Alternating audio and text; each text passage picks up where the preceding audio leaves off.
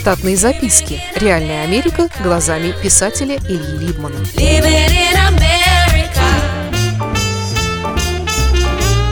Кое-что про глобальный сервис.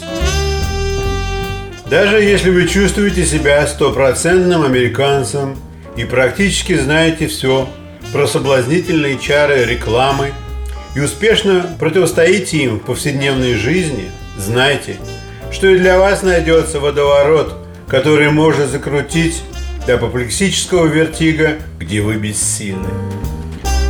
Буквально в прошедшем июле я был свидетелем подобного. Мой сын решил обновить свой домашний офис с тем, чтобы иногда безболезненно пропускать работу в реальном офисе в связи с появлением Лио, щенка лабрадуда черной масти. Обновление состояло в том, что вместо двух экранов компьютера он решил установить один большой. Не понимая до конца законов эргономики, он не спорил со мной и моим 20-летним опытом работы за двумя экранами, а просто заказал метровый экран непосредственно в компании Dell. Думаю теперь, что аргументы против Dell были недостаточно вескими из-за моего примятого от сна лица и прочей босоногости.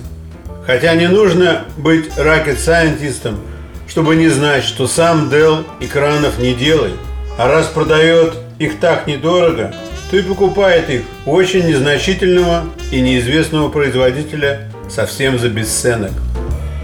Такой аргумент хорош для тех, кто любит все фирменное и готов переплатить 300 долларов за известный бренд.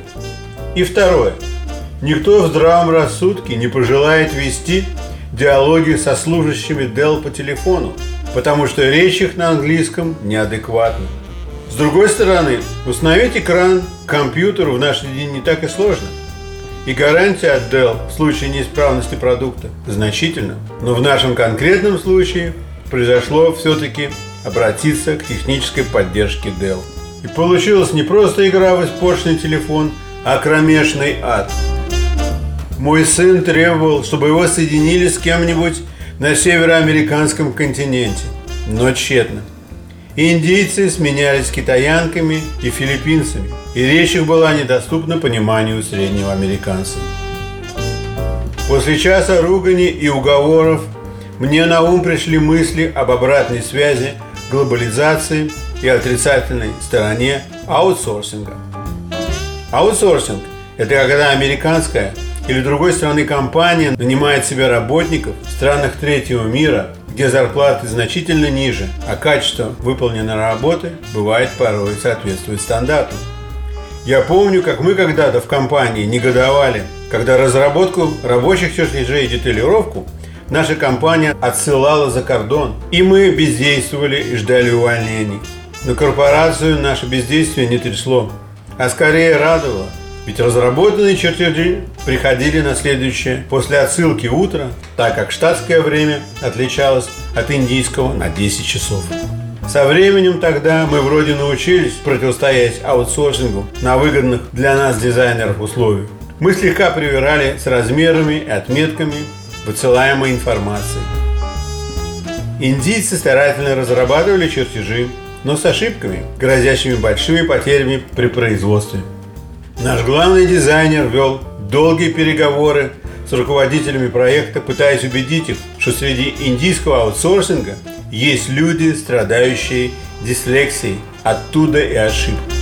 Компания Dell широко использует в качестве технической поддержки людей, для которых английский язык не является не только не первым, но и не вторым или даже третьим по употреблению языком. Зато такие служащие в три раза дешевле с точки зрения зарплаты. Таким образом, англоговорящий consumer продукции компании Dell приходит в негодование всякий раз, когда ему нужно решить какой-нибудь технический вопрос по телефону. Глобализация очень похожа на строительство Вавилонской башни при помощи современной техники. Штатные записки. Реальная Америка глазами писателя Ильи Либмана.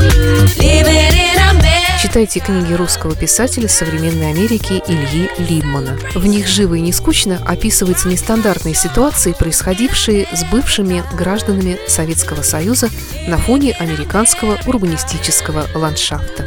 Повести «Алиса» с Райкой, «Второе дыхание», «Время апельсина» и «Малыш 21 века» можно приобрести в интернет-магазине «Литрес» или на сайте писателя читаливы.ру.